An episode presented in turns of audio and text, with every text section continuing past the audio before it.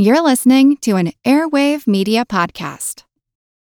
With lucky landslots, you can get lucky just about anywhere. Dearly beloved, we are gathered here today to. Has anyone seen the bride and groom?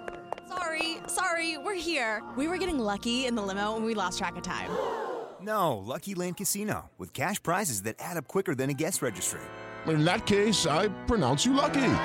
Play for free at LuckyLandSlots.com. Daily bonuses are waiting. No purchase necessary. Void where prohibited by law. 18 plus. Terms and conditions apply. See website for details. As a longtime foreign correspondent, I've worked in lots of places, but nowhere as important to the world as China. I'm Jane Perlez, former Beijing bureau chief for the New York Times. Join me on my new podcast, Face Off US versus China, where I'll take you behind the scenes in the tumultuous US China relationship. Find Face Off wherever you get your podcasts. Hey, it's Seth. Molly and I have something important to tell you. As you're about to hear, we swapped out an episode to present a breaking story that may prove to be quite significant. But before we get to that, we just wanted to remind you that Big Picture Science couldn't exist without listener support. And we're now on Patreon for those of you who choose to donate that way. For just a few bucks, Patreon supporters get exclusive rewards like bonus material, thanks from us in the podcast, and the chance to meet Seth. Wow. And perhaps most importantly, you get episodes like the one you're about to hear. And again, we couldn't do it without you. So please join us today at patreon.com slash bigpicturescience and thank you. Thanks.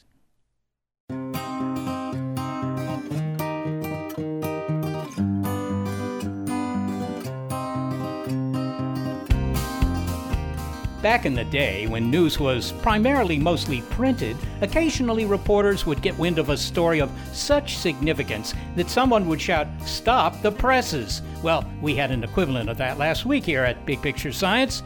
As we were busily putting the finishing touches on an episode planned for this week, we heard of a research result that was too good, simply too significant, at least potentially, to pass up. So we stopped our presses to follow it and bring it to you. I'm Seth Shostak. I'm Molly Bentley. Welcome to Big Picture Science, produced at the SETI Institute. In this episode, we examine the recent report that scientists have detected a gas in the atmosphere of a neighboring planet that could be an indicator of biology. In other words, they may have found evidence of alien life. Some parts of what they discovered are certain, others have qualifiers, so obviously there's a lot to discuss. What exactly did the scientists find? And what does it mean in the hunt for life beyond Earth? This episode Life on Venus?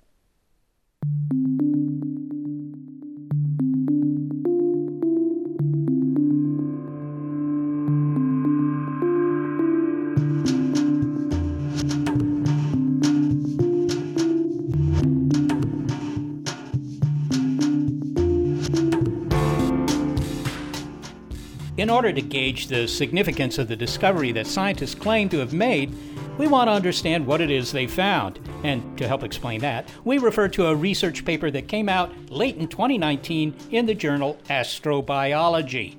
The paper was about a gas called phosphine, PH3 for you chemistry types. The lead author had spent years studying it. I'm Clara Sousa Silva, and I'm a quantum astrochemist at MIT. I spend my time using quantum chemistry to understand how molecules interact with light so that we can one day detect them on an exoplanet. We have a feeling you'll want to get to know this gas, phosphine, a little better.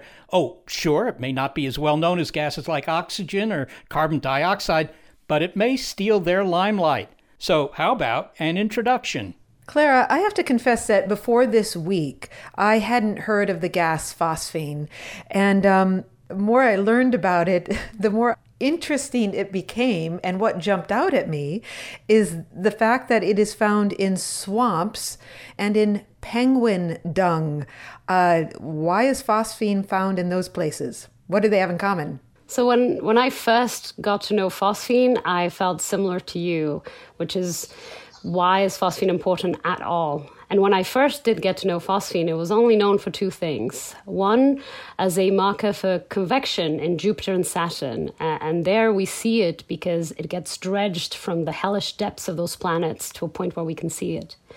And on Earth, it is only found in some pretty peculiar situations, and, and that is either in places like swamps or marshlands, uh, lake sediments, um, the intestinal tract of fish, the intestinal tract of babies, and actually the feces and farts of most animals. And there's something that these ecosystems have in common, which is that they're all anaerobic, they're all oxygen poor.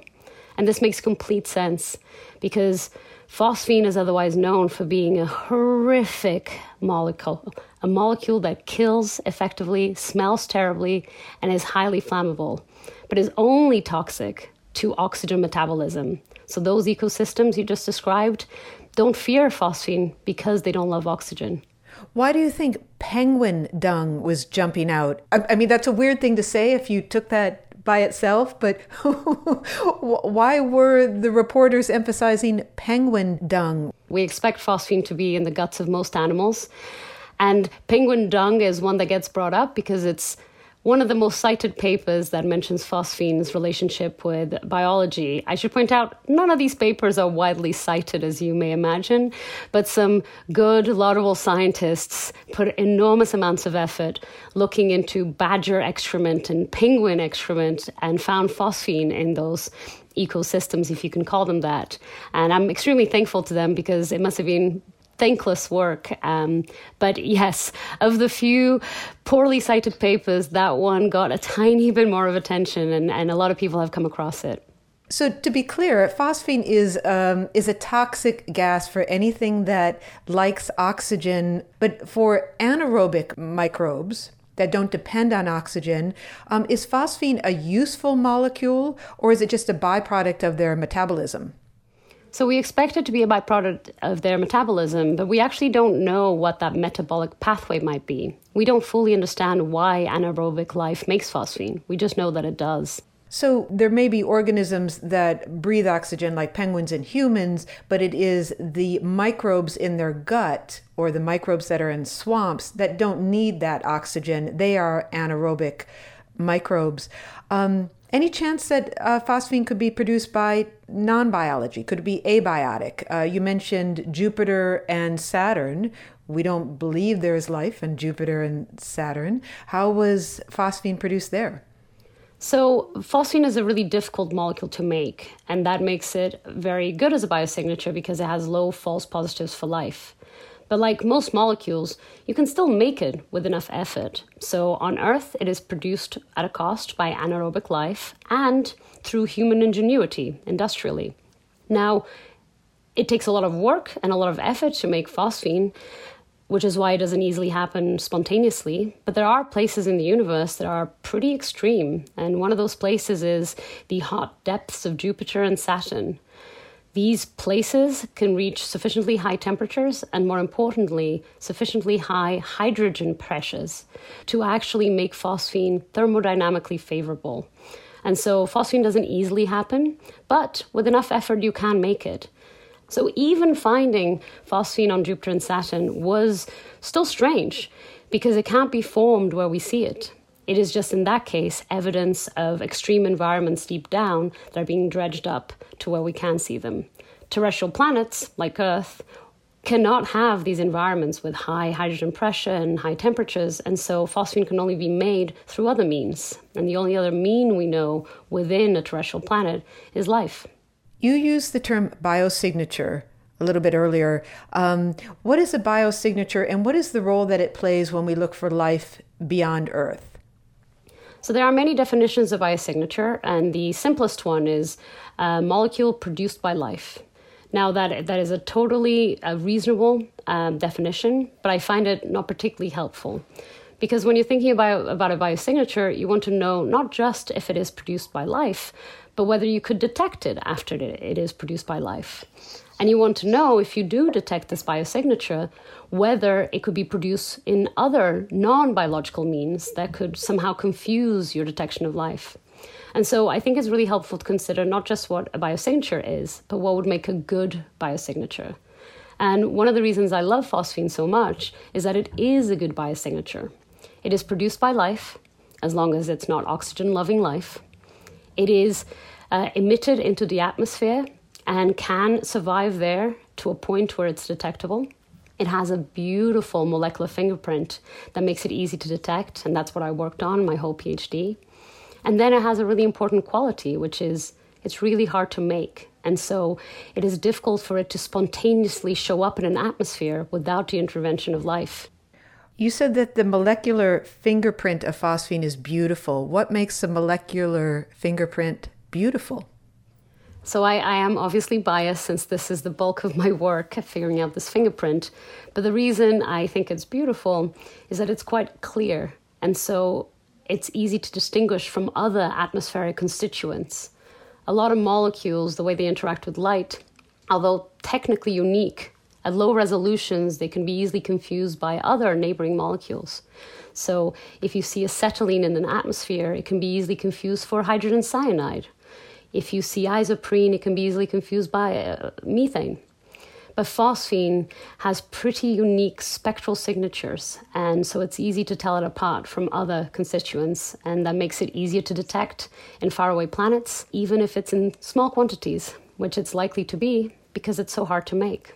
And that spectral signature is detected through instrumentation that looks at the wavelength of the light that is coming from the atmosphere of other planetary bodies, for example. And each uh, molecule, like phosphine or another molecule, like oxygen, absorbs a certain wavelength and uh, emits a certain wavelength of light. That's the relationship between light and this molecular fingerprint. That's exactly right. Uh, and so every molecule has its own spectral fingerprint, and it's more than just specific single wavelengths. So my work on phosphine was to calculate every single feature that uh, phosphine leaves in, in an impression on light. And I calculated 16.8 billion features that are uniquely assigned to phosphine. So it was quite a lot of work, and every molecule has a similar number of unique features. And some of them are very big, some are very small, some are clumped together, but that's that's the scale of the problem. 16.8 billion? Yes. And are they itemized in a list somewhere on a hard drive somewhere in your house? One, two, three, 16.8? Yes, they are. And they're all cataloged. Yes. no, I'm not. took me four years and a lot of sweat and tears. Uh, Clara, you came out, you and your team came out with a paper at the end of 2019 in the journal Astrobiology. And what was the fundamental takeaway of your work on phosphine that you presented in that paper? So it was effectively two parts. One was to build this case that phosphine is indeed associated with uh, non oxygen loving life on Earth and by association elsewhere. And once that was done, it was about working out where we could detect it and how. And we were considering all matters of hypothetical exoplanets in our galactic neighborhood where phosphine might be produced happily by its anaerobic biosphere and then detectable using near future telescopes. And the main takeaway was if you detect phosphine on any terrestrial planet, then it must come from life because no detectable flux could be created by uh, non biological means. And we came to this conclusion by considering every process we could think of that could possibly create phosphine, uh, from phosphite and phosphate reduction to lightning strikes, meteoritic delivery, volcanoes, and even less and less plausible mechanisms, and none could create sufficient amounts of phosphine for it to ever be detected on an exoplanet. And so we concluded it was a robust biosignature for life. So, finally, um, just to be clear, the conclusion of your paper at the end of 2019 was that the detection of phosphine in the atmosphere of another body would be a strong indication of life. Uh, would it be a clear indication? Is it a definitive indication of life? Only with the knowledge that we currently have, which is admittedly lacking there are signals we could receive that are unequivocal. You know, a radio signal uh, with prime numbers, that would be unequivocal. Uh, detection of CFCs in an atmosphere, that would be unequivocal and also slightly depressing because they would have found pollution as well. Um, so there are molecules that are more unequivocal. But phosphine, with our understanding of chemistry, thermodynamics, and atmospheric physics, seems to be unable to be made without the intervention of life. Clara Sousa Silva, thank you so much for speaking with us. You're very welcome. It was a pleasure. Clara Sousa Silva is a quantum astrochemist in the Department of Earth, Atmospheric, and Planetary Sciences at MIT.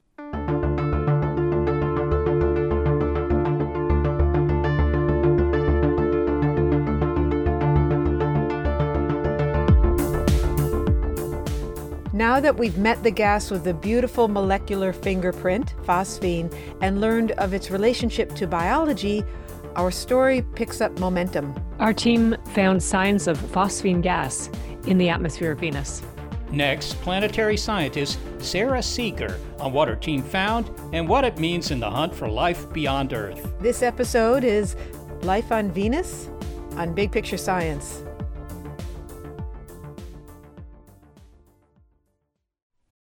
Lucky Land Casino asking people what's the weirdest place you've gotten lucky? Lucky? In line at the deli, I guess? Aha, in my dentist's office.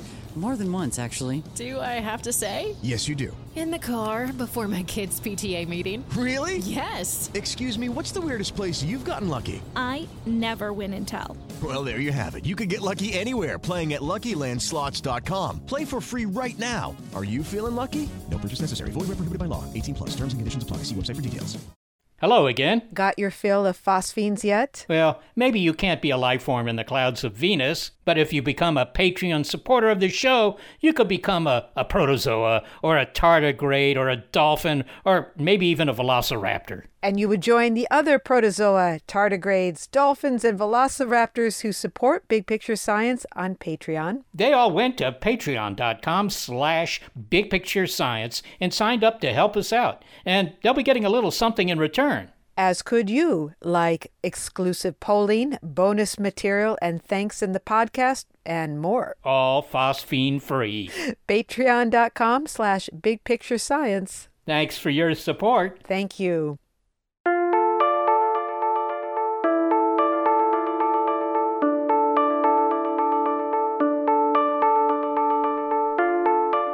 The exciting news that scientists have detected phosphine in the atmosphere of Venus could have blockbuster implications. As we've heard from Dr. Sousa Silva, phosphine gas is highly correlated with the presence of life. So, this means that news of its discovery on Earth's twin is not like the news reports of the detection of other signatures of life, like, you know, the methane that occasionally wafts across the landscapes of Mars. Sure, I mean, that's exciting, but we know methane can be produced by geological processes too, not just by biological. The paper that details the study that led to the detection of Venusian phosphine gas appears in the journal Nature Astronomy, and its title is Phosphine Gas in the Cloud Decks of Venus. The lead author is Jane Greaves. One of the co authors is Clara Sousa Silva, whom we've just heard from. Another author is MIT physicist and planetary scientist Sara Seager. Sara, from your team's paper, we see the names of two telescopes involved in your study of the cloud decks of Venus the ALMA telescope down in Chile and the James Clerk Maxwell telescope in Hawaii. How did you use them to detect phosphine gas? Well, our team lead, Professor Jane Greaves, is a radio astronomer. All molecules absorb and emit radiation. And in particular, molecules rotate. Each molecule, if you will, has its own fingerprint of absorption wavelengths where it interacts with light. And using these two telescopes at millimeter wavelengths, she led the observations that detected phosphine. Well, oxygen is an obvious biosignature gas, right? I mean, the oxygen in our atmosphere, 20% of the atmosphere or so is, is oxygen, but that's because there's life on Earth. There's photosynthesis on Earth. Uh, is also another good biosignature. But the problem with those gases, as examples, is that, yeah, they're produced by living organisms, uh, by biology, if you will, but they're also produced by geology, you know, volcanic activity and stuff like that. So just because you found oxygen in somebody's atmosphere, I mean, that doesn't mean they have plants. Well, there is a really strong case for oxygen being made by life. It's true there are false positives, but they're pretty contrived. Methane, on the other hand, it's it's correct. It is produced by life and also by geophysical processes. For example, on Earth, our mid ocean ridges emit methane gas. Well, phosphine actually has another, a third characteristic of a great biosignature gas. Because on a planet like Earth or Venus, it has no false positives. With phosphine, there's no known way to produce a lot of phosphine, to produce the amounts that we've detected in Venus's atmosphere. We thought about volcanoes, lightning strikes, and we thought about meteoritic delivery to the atmosphere. We worked through photochemistry, other atmospheric chemistry, surface, subsurface chemistry, and no known process can produce enough phosphine to explain the measurements. Maybe you can give us an idea of how much phosphine we're talking about. I mean, uh, well, we're talking a... about what you'll consider a very small amount 20 parts per billion. Per billion. Per 1000000000 mm-hmm. But this phosphine was, as I understand it, was found by two different radio telescopes, one in uh, Hawaii and uh, one in the Atacama Desert or high above the Atacama Desert in Chile. So this is not a case of uh, you know mistaken identity. I mean, you know that this is phosphine. Right. Well, we do consider our signal robust because we did find it with two different telescopes using two different data analysis pipelines. And we're confident this is phosphine because there doesn't appear to be any other molecule we can think of or that's present in the Venus atmosphere that has an absorption feature at the wavelength where we detected a signal. So, all right, phosphine, the detection is solid. The fact that it's produced by biology is well known. Does this mean you found life on Venus? Is it, can can you swear on your next month's paycheck that that's the case? We are definitely not claiming we have found life on Venus. We have this very unusual detection of a gas that doesn't belong. There could be two explanations. One, that there is some unknown chemical process that can somehow produce enough phosphine.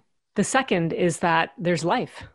You know, both are kind of out there crazy that need a lot more follow up work. Okay, but uh, do you have a predilection for one or the other at this point? No, no. I, it wouldn't be good science to just speculate wildly. But you can speculate, Seth. You can you can share what, what you think. Well, listen, I mean, this this thing has a long lever arm, as they say. I mean, if this is life, this is the first time that we have conclusively found life in space beyond Earth. So this is a very important result. Uh, let me back up a little bit for those people who don't really know too much about Venus because they've never been there.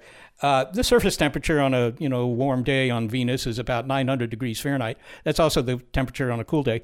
The atmosphere is like what 100 times thicker than Earth's, and it's mostly carbon dioxide laced with sulfuric acid. And now there's this tiny little bit of phosphine. We should make clear that this phosphine has not been found on the surface of Venus. This is up in the atmosphere, right? It's not on the ground. Right, right. Yes, it's found in the atmosphere. Correct. And and about how high up? About 50 to 60 kilometers above the surface of Venus. So pretty high up. Okay, that's, that that's higher than Mount Everest, that's for sure. Uh, but, but but that high up, of course, the deal there is that if you're that high up in the Venusian atmosphere, the temperatures are about the same as you would find, I don't know, in New England. Not too hot, not too cold, right? Right, right. And the pressures are also similar to what we have here on Earth's surface. Years ago, Carl Sagan suggested that there could be floating microbes in Jupiter's atmosphere as well, but that was kind of ruled out when we learned that the atmosphere of Jupiter, in any case, churns up and down, you know, these vertical winds, if you will, and that would subject these little guys to intolerable extremes of heat and cold. Why wouldn't the same be true on Venus? Well, it could be, but actually, associated with this work, I worked out a hypothesis, a life cycle, if you will, for life on Venus. And what I and my team postulated was that, first of all, we argued that life needs to reside inside the liquid droplets. But as the droplets collide and grow over a timescale of about months, those droplets will get heavy enough to rain out of the atmosphere. So they will fall down. But as they travel downwards to higher and higher temperatures, the liquid sulfuric acid will evaporate, potentially leaving a dried out microbe, a spore, if you will. And the spore, being lighter than that more massive droplet, would stop falling. And it could partially populate a known lower haze layer on Venus. There's this known haze layer that is known to be stable, stagnant. We don't know what it's made of, though. So, my idea is that these spores could populate, just be suspended until they can get updrafted, and those will go back to the temperate layer, the layer that's just the right temperature for life. And they can act as cloud condensation nuclei, collecting sulfuric acid becoming ensconced in a droplet again, rehydrating and starting the process over again. What would be the reaction, do you think, if it turns out that uh, this phosphine actually indicates uh, living living organisms in the atmosphere of uh, Venus. If there truly is life in the Venus atmosphere, and if we were able to show that it's independent from life on Earth, it would mean that there's one example of a second genesis of life. And why that's so exciting, that's so wondrous, is because it gives us hope that there's life in so many places around planets orbiting other stars other than our sun. And that will just fuel our whole search for life in the universe.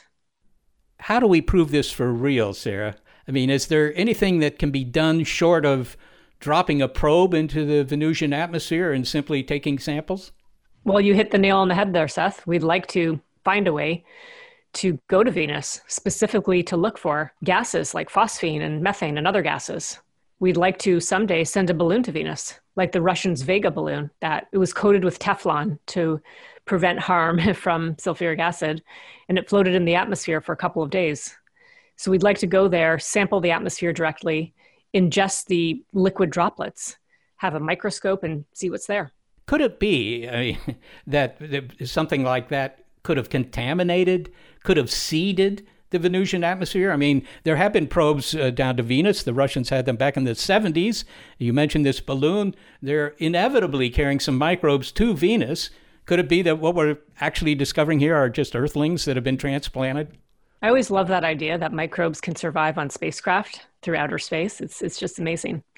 But Seth, I can assure you that there's no possible way that any life on Earth could contaminate and survive in the Venus atmosphere. The liquid droplets are made of sulfuric acid with a little bit of water. And it's so deathly to life. Like our DNA would dissolve in sulfuric acid. Pretty much most life forms um, will come apart completely in sulfuric acid. Well, finally, Sara, uh, how excited is the team? I mean, are they booking their flights to Stockholm, or are they uh, trying to, uh, you know, remain calm in the face of uncertainty? A bit of both, I'd say. The team is incredibly excited that we're able to share this with the rest of the world. We've been working on this for a few years, actually. Professor Jane Greaves' first proposal was, I want to say, back in 2015 or 2016. So it's been a long time coming.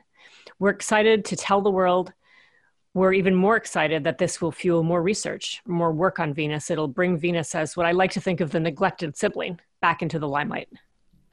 Sara Seager, thanks so very much for speaking with us. Thank you, Seth. Sara Seager is a professor in the Department of Earth, Atmospheric, and Planetary Sciences at the Massachusetts Institute of Technology. And later in the show, we'll hear ideas about how biology not only could have arisen on Venus, but make its way up into those clouds. But first, a word of caution about this recent discovery. I am Nathalie Cabrol. I am a planetary scientist, and I am the chief scientist at the SETI Institute. Well, Nathalie, I think we both lived long enough to see claims of extraterrestrial life before. I mean, there were the Viking landers on Mars in the 1970s, the WOW signal, the Allan Hills Martian meteorite. I mean, there have been others. Do you think this one could be it? You know, I'm just like everybody else. I, I want to have an answer and I want to see a biosignature. As far as the paper and the new publication is concerned, I have my reservation. Obviously, the authors are having reservations as well, which is good. But I think that life is not the only possibility here. Well, you can't just tease us. You know, they have been careful, and I noticed that the press release from Nature magazine actually didn't even mention life as a possible explanation for this phosphine. What sort of cautions would you put out there? What sort of things could be misleading us? I, don't think there is any any way this paper can mislead anybody. I think that, as you said, the authors were extremely careful. I would go first as an astrobiologist, which is the environment itself. What you see here is the presence of phosphorus. And, and this is really the thing that it's interesting, right? But at the same time, you see an environment that's highly uh, volcanic. It's extremely hot. It's uh, extremely acidic. And there are some interesting papers. I went through uh, uh, those papers and I looked back at them that had those signals when I saw uh, the Nature paper because there are some indication of eruption way back in Hawaii in the 80s that had those signals that has phosphate presence in aerosols. It might not be exactly the same signal, but then the authors had to decipher the origin of the phosphorus. And so they went back to demonstrating that it was part of the processes in the magma and in the volcanism itself. So if you look at Venus and uh, interaction between sulfur and uh, between phosphate, then you start to see interesting trends here. Venus is highly rich in, vol- in volcanism. It also have potentially active vol- volcanoes right now. Uh, we know that at the equator, uh, there is a rift zone that has hotspots. And when I put everything together for me, again, you have a number of elements that are converging to point towards volcanic activity. So, if I understand you correctly, what you're saying is that you can make phosphine and spew it into the atmosphere of a planet just with volcanism. You can do it with geology, not biology. And that's possibly an explanation here? Well, you know, we, we have to look into, we don't know so much about uh, Venus volcanism, but there are a number of studies on Earth that are looking at the Earth's prebiotic chemistry, for instance. And, and uh, to make those phosphates, you have to go back to uh, the original magma on Earth and make it you know, work through geological processes before life becomes life. And so I think that what we're seeing, or at least my inclination is to think that we are seeing volcanic processes, and we're going to learn a lot about the magma and the structure of this volcanism on Venus. You know, there is a Californian company, Rocket Lab, that's planning to fly a mission to look for life in the clouds of Venus in 2023. Uh, that's pretty soon. Are you aware of that? Uh, do you think uh, they might succeed in doing this? I do actually know a number of uh, colleagues who are involved with a, a series of ideas of, of concept that are extremely interesting. And, uh, you know, short of getting the answer from the magma at the surface, I think this is the best proxy because when you get to the altitude where those aerosols are being observed, they are in an altitude where the atmospheric pressure and the temperature are very, very close to what we have here on Earth. So it's not going to be an issue for them to survive uh, for the, those missions, balloons or airplanes, whatnot. And it would be fantastic to just be able to sample or analyze, uh, even remotely with spectrometers, the nature of those grains. Nathalie Cabrol, thanks so very much for speaking with us. My pleasure. Thank you. Nathalie Cabrol is a planetary scientist at the SETI Institute, where she is director of the Institute's Carl Sagan Center. Well, very exciting news, Seth. I know that scientists have to be skeptical about these sorts of things, but uh, the story is quite interesting. Well, it is indeed. I mean, is this going to be the first confirmed detection of, uh, you know, life beyond Earth, or is it going to be like so many claims in the past? Interesting, but turns out to be, you know, we've been misled into thinking it's life when it's in fact something else. Well, how is the argument shaping up so far, Seth? Well, I mean, the way I see it is these people spent a lot of time trying to find the perfect biomarker. In other words, you know, some element where you can say, if you find that, you found life. I think all that is really solid. But of course, the thing that uh, Nathalie Cabrol pointed out is that nature is clever at cooking up ways to cook up stuff. And this phosphine may have just been cooked up in a volcano on Venus. And, uh, you know, they would be the first ones to say, okay, at least we learned something from that.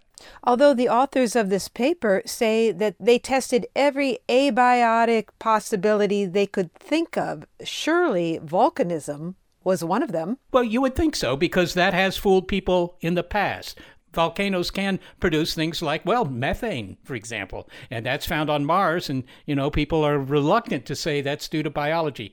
But to say that they've thought of everything doesn't mean they've necessarily tried out everything. As I say, the universe is a big place. Even Venus is a big place, and it's doing chemistry experiments all the time. Well, Seth, I know that you're a big fan of science fiction, particularly that that involves aliens um, on the red planet, that is Mars. Do you think that this news could propel Venus into the spotlight of science fiction and maybe the Venusians will become our new favorite alien? Yeah, well, that you know that's an interesting thing, Molly, because indeed it's kind of funny in a way that Mars has gotten all the attention. But but I have to tell you, Molly, there was a film. I doubt you've seen it. I doubt that many people have seen it. It was called Zontar Thing from Venus. It was one of the worst films I've ever seen. I got to tell you that too. and what what was Zontar like? What was the thing that came from Venus? Well, he looked just like the guy down the block. That's the thing. I mean, this was such a cheap film that Zontar, our thing from Venus, looked like Bob from three blocks away. All right, Keith. So you got a little friend on Venus. What does he want from us? Has he got a name? Or is it just an it? Or maybe it's a she? I'm sorry you don't believe me, Kurt. He knows exactly what he wants, and he's about to make a move to get it. And although his name is untranslatable into any known Earth language, it would sound something like Zontar.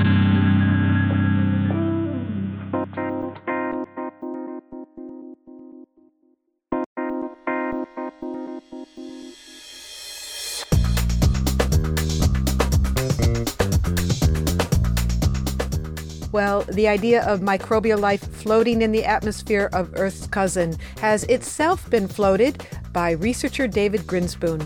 This will force people to take seriously the plausibility of a cloud biosphere on Venus, which is something I've long pushed.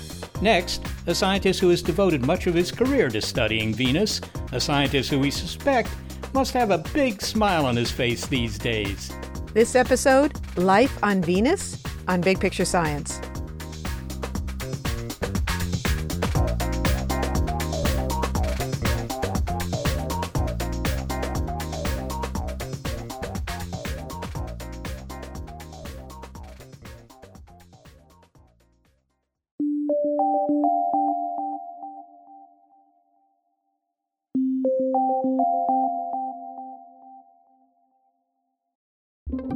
With Wired Science, you can geek out all you want. It's a podcast for anyone obsessed with math, science, space, biology, or technology. And it provides in depth coverage on current news and discoveries. From strange diseases that turn your tongue fuzzy to tech that'll help crops grow from space. New episodes are released nearly every day, and they're typically under 10 minutes, so you can easily make them a part of your daily routine. Listen in the morning while you're getting ready or during lunch while you check NASA's astronomy picture of the day. Check out Wired Science now, wherever you get your podcasts. That's Wired Science, wherever you get your podcasts.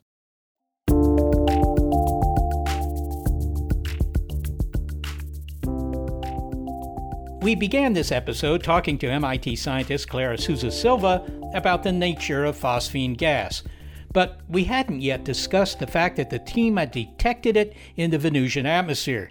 Now we'll hear her reaction to that. I'm mostly very excited, but I'm also extremely skeptical. As someone who's been trying to get this to happen my whole career, I'm obviously really invested in this discovery, but I do think that life should be a last resort explanation. And so I think it's more likely we got something majorly wrong than we found life. But we have done our very best and we're very clever, dedicated people working really hard to find alternative explanations. Was Venus on your short list of planets that might produce phosphine? Was this a surprise or was this pretty much what you thought if we were to find phosphine anywhere? Absolutely a surprise. I would love to say, oh, yeah, I thought about Venus before. It was on my list. Next thing I was going to check. I didn't even consider it. I didn't consider anything nearby. This was all thanks to Jane Greaves, who's a professor at Cardiff and who is the leader of this project and the person who initially detected the first signal of phosphine on Venus. And I'm extremely thankful for her bravery and ingenuity to look for phosphine on Venus. While the news that scientists have detected phosphine gas in the atmosphere of Venus is new to some, the idea that Venus might have some biology in its atmosphere is fairly old. Carl Sagan suggested the idea in a paper in the journal Nature in, wait for it, 1967. In the many decades since, planetary scientist David Grinspoon has maintained that Venus was his number one choice for seeking life outside Earth so we asked him, David, are you feeling vindicated? Well, in a sense, yes, this does feel like vindication, not in the sense of we've definitely found the evidence. My my Venusians are real. My my imaginary Venusian friend who knew is real, but in the sense that this will force people to take seriously the plausibility of a cloud biosphere on Venus, which is something I've long pushed. Uh, it's going to be uh, very visible. The question: Can there be life in the clouds of Venus? And, and you know, a lot of people will come up with reasons why they think there can't, but it's it's not something that can be ignored. So, in that sense, it does feel like vindication. Now, whether it's actually evidence of life on Venus, I'm not going to pop that champagne bottle. I'm saving for that quite yet. But but you've been promoting this idea that we should be looking to Venus. I mean, Mars gets all the attention, but Venus is well, it's a little closer. It's a little closer to our size as a planet as well, and yet it's been ignored. Why do, why do people ignore Venus? What's the bad rap that uh, Venus has? Yeah, well, I mean, if you think historically, uh, before the space age, Venus was thought to be a very Earth like place. And then at the very beginning of the space age, we sent Mariner 2, the first successful spacecraft to another planet. And what did it find? It found that Venus is so hot on the surface that there's no way that any earth life could live there. And so it was sort of a fall from grace that maybe it hasn't recovered from as Venus got this reputation as the deadly planet where, you know, the last place you look for life. And that is certainly true about the surface. But as we studied Venus more, we learned that you know not only is the surface interesting because it's geologically active, but that activity fuels a lot of interesting chemistry and activity up in the atmosphere. And we learned that the clouds are another realm of Venus that it turns out are much more moderate in their conditions. And as uh, I've been arguing for a long time, are not just moderate, but are promising in the sense that there is interesting chemistry happening there that could be the kind of thing that life sort of surfs on, just as on Earth, life kind of surfs on the geochemical cycles we have here so you know i think the bad rap comes from that we think of the surface of a planet as where life should be and the surface of venus is not where any self-respecting organism wants to try to evolve. So david if there are floating life forms uh, at high altitude above venus you know how do you picture them? What what kind of organisms might those be? Well, we're probably talking about bacteria, single celled, uh, simple organisms. Why do I say that? Well, generally, when we think about finding life elsewhere, we start with the idea of bacteria. If you look at the history of life on Earth, the, for most of the history of life on Earth, it was just bacteria. So we imagine in most biospheres there'd be a long stretch where that's the dominant or the only life form and then complex life may be something that happens later on some worlds. And in particular, if we're talking about an aerial environment, it's a little bit easier to imagine very tiny organisms which are you know of a size that could be blown around in the winds up there. You know however one has to say we we don't really know much about aliens and at least uh, there are some ideas out there. Uh, carl sagan used to have this idea of uh, this very imaginative picture of life in the clouds of jupiter where there'd be these more macroscopic organisms that had like had evolved float bladders and can, could control their buoyancy and so forth. So so who knows? I wouldn't entirely rule out more complex organisms in, in that kind of environment. But I'd I'd be very very happy to start with the assumption that it's probably just bacteria and to focus our search on that option. So, how would you rate this latest uh, discovery, phosphine, on Venus? Is it, you know, sort of like squiggles seen with a microscope in a Martian meteorite, or is this a little less ambiguous when it comes to indicating life? Well, if this is the real deal. And I mean, if the phosphine is is really there, and I'm I'm not an observational astronomer, and there are others more qualified to assess that part of it. But as far as I can tell, they've they've done it right, and this is a a credible claim. And if that holds up, and there really is phosphine in the atmosphere of Venus, then I think it, it it's a legitimate uh, biosignature candidate. And just to put it in perspective, I think it would be a more compelling biosignature than the methane we found on Mars because like methane on Mars, it's anomalous. It's something that shouldn't be in the atmosphere. It should go away by natural chemical processes, and therefore uh, there must be a source. But unlike methane on Mars, it's very hard to imagine a non-biological source. On on Mars, it's you know yeah, it could be bugs, but it could be uh, chemical reactions under the surface making methane. It's it's much harder to make phosphine in an atmosphere. You know, I'm sure a lot of clever people will apply themselves to this question. Maybe they'll come up with some other way to make it. But at this early point, in our awareness of this announcement, it seems to me like potentially a very solid uh, biosignature and one that uh, you know either we have to explain away or we have to accept, and um, you know it's it's just tremendously exciting. Well, well, let's go back, as they say, to those golden days of yesteryear, and consider what uh, Venus might have been like four billion years ago when it was still fairly young. Uh, it doesn't have oceans now for obvious reasons. It's they've all been boiled away, but it presumably did then. I mean, it got it got water too in the early days of the solar system. So, uh, what what happened? Why did it? Why did these oceans boil away? Assuming they were there. Yeah, well, I mean, there's a lot, of course, that we don't know about the early history of Venus, and one uh, thing you'll get tired of hearing me say is that we need more missions to answer all these questions. But um, our best ideas about the earliest history of Venus, based on the evidence we do have, are that it was a much more Earth like place and it probably did have oceans when it was young. And a really interesting question is how long did those oceans last for? And recently, models and studies have been pushing in the direction of thinking that they probably lasted much longer than we used to think. There was this idea that maybe very early on Venus was an Earth like place, but there was this runaway greenhouse where the oceans boiled off in a primordial ancient past, and Venus has been sort of a hellhole ever since. But it turns out when we apply really good climate models to Venus, the GCMs, the general circulation models, the same kinds of models we use to predict climate on Earth, and we simulate this disappearance of the Venus oceans, that they last much longer than we used to think. And our best ideas now is you know we still don't know but but it's looking much more plausible that venus could have had surface oceans for most of its history and the loss of oceans could have been recent which for a planetary science scientist doesn't mean last week. It means maybe only a billion years ago.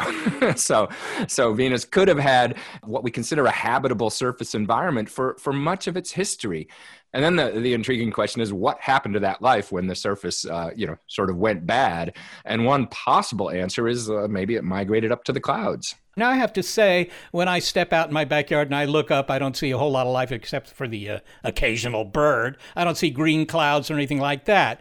Uh, and, and wouldn't any life up there immediately, well, immediately, very quickly, just fall back down to the surface where it would get scorched to death? Yeah, those are good questions. So, um, you know, my colleague Chris McKay, in response to my idea about cloud life on Venus, he says, well, why aren't the clouds green on Earth? you know, if life can live in clouds, then why aren't our clouds full of life? And one answer to that is that, strangely, compared to um, the clouds – of Venus, the clouds on Earth may not be as habitable in the sense that clouds here are discontinuous and ephemeral and they come and go. It's not a stable or long lived environment. On Venus, the clouds are global and permanent and continuous and really deep. It's a 10 mile thick layer of clouds. That's deeper than the ocean on Earth. So uh, it's a stable and huge environment. So it may be that the clouds on Venus are more suitable for life than the clouds on Earth. So, if there is this 10 mile thick layer of floating microbes in the atmosphere of Venus, what, what are they going to chow down on? And what, what's up there for them to eat? What, what would you eat if you were a microbe up in the clouds of Venus? Well, there are a group of elements we consider essential to life, certainly to life as we know it, um, the biogenic elements. And we, we jokingly call that CHONSP, which stands for carbon, hydrogen, oxygen, nitrogen, phosphorus and sulfur. It's easier to say chomps, but but anyways, all of those elements are present in the uh, cloud environment of Venus, and then there are also energy sources. There's uh, both radiative energy, uh, sunlight, and there are um, mixtures of chemicals that a, a, life form could take advantage of to extract energy. So one thing we've learned about life on Earth is that it's it's very uh, sort of resourceful, um, or takes advantage of, or like they say in Jurassic Park, life finds a way. You know, if there is an energy supply and a supply of nutrients, uh, and a stable environment, it's tempting to think that something would evolve to solve that survival problem. So I think that, you know, until we go and explore that environment more carefully, that this idea has to at least be on the table. And when we find something really striking like this phosphine gas that demands an explanation and at least is a possible biosignature. It just heightens the need to go back there and, and really explore and understand what's going on in that environment. David Grinspoon, thanks so very much for speaking with us. Oh, thanks a lot. Always a pleasure, Seth. David Grinspoon is a senior scientist at the Planetary Science Institute. Well, Seth, as we review the interviews and the conversation in the show, what is the big picture? And maybe one of the the answers to that is there isn't a bigger picture, is there? Well, no. Potentially, there is no bigger picture. Well, I mean, you know, one one can uh, become hyperbolic here, but indeed, you know, we keep waiting to have that conclusive discovery of life beyond Earth, and this this is a good candidate. Is this the most optimistic that you've felt in your years of doing this? Um, that scientists have come upon a, a, signal that is so robust and so tied to life itself that it is very nearly the discovery of alien life itself. Well, Molly, I mean, I think I've gotten excited about all the the previous claims. I mean, I, I, I can remember when the Viking lander uh, landed on the surface of Mars, and the first reports coming back from the, the, the robotic experiments on board were that wow, there's life here. Well, and it turned out, you know, a couple of months later, you know, people said, well, probably not. And then there, there, was the Martian meteorite in 1996. That was a big story, and uh, you know, we kind of believed it. There was the wow signal. We found the aliens, and then in 1997 we picked up a signal, and we thought that was it. I think I believe it every time, and uh, so the thing that I've learned is to be cautious. Does the fact that they have such a, a strong signal of phosphine and that it they've eliminated so many abiotic possible origins for the gas make you feel that this is a stronger piece of evidence? Well, one thing I'm not so uh, skeptical about is indeed the detection of phosphine right? If you look at their paper and you know you look at the the spectral plots that they got from these radio observatories, there's no doubt that there's a signal there. I mean, I don't think that the presence of phosphine can be argued away.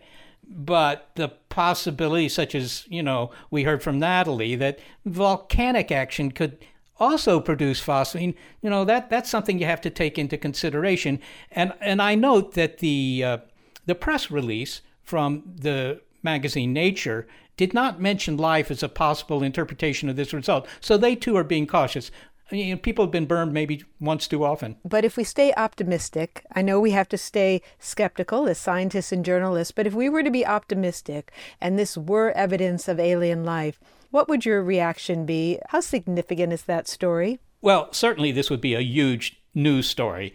Uh, I've even asked journalists about that, and they say, yeah, yeah, this is going to be big, big, really big. and for sure, I, I think, in fact, it would mark a kind of a, a change in the history of uh, Homo sapiens in a way. It's going to be before the discovery of life beyond Earth and after. And this could be it. I mean, it could be it.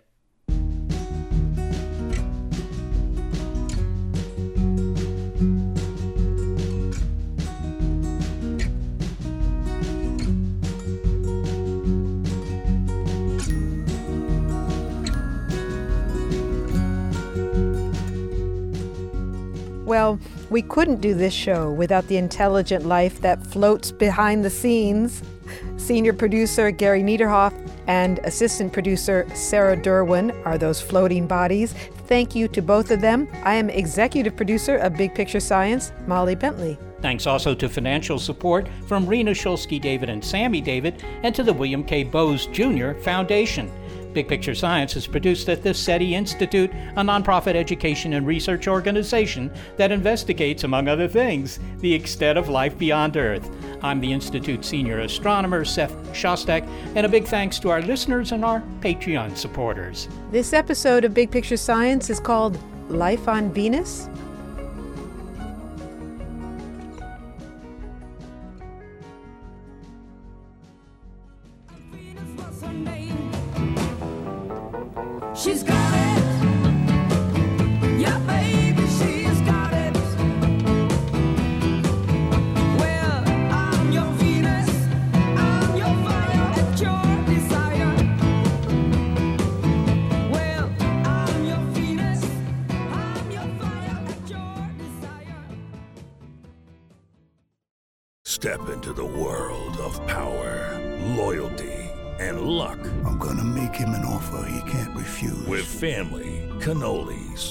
Spins mean everything. Now, you wanna get mixed up in the family business. Introducing The Godfather at ChumbaCasino.com.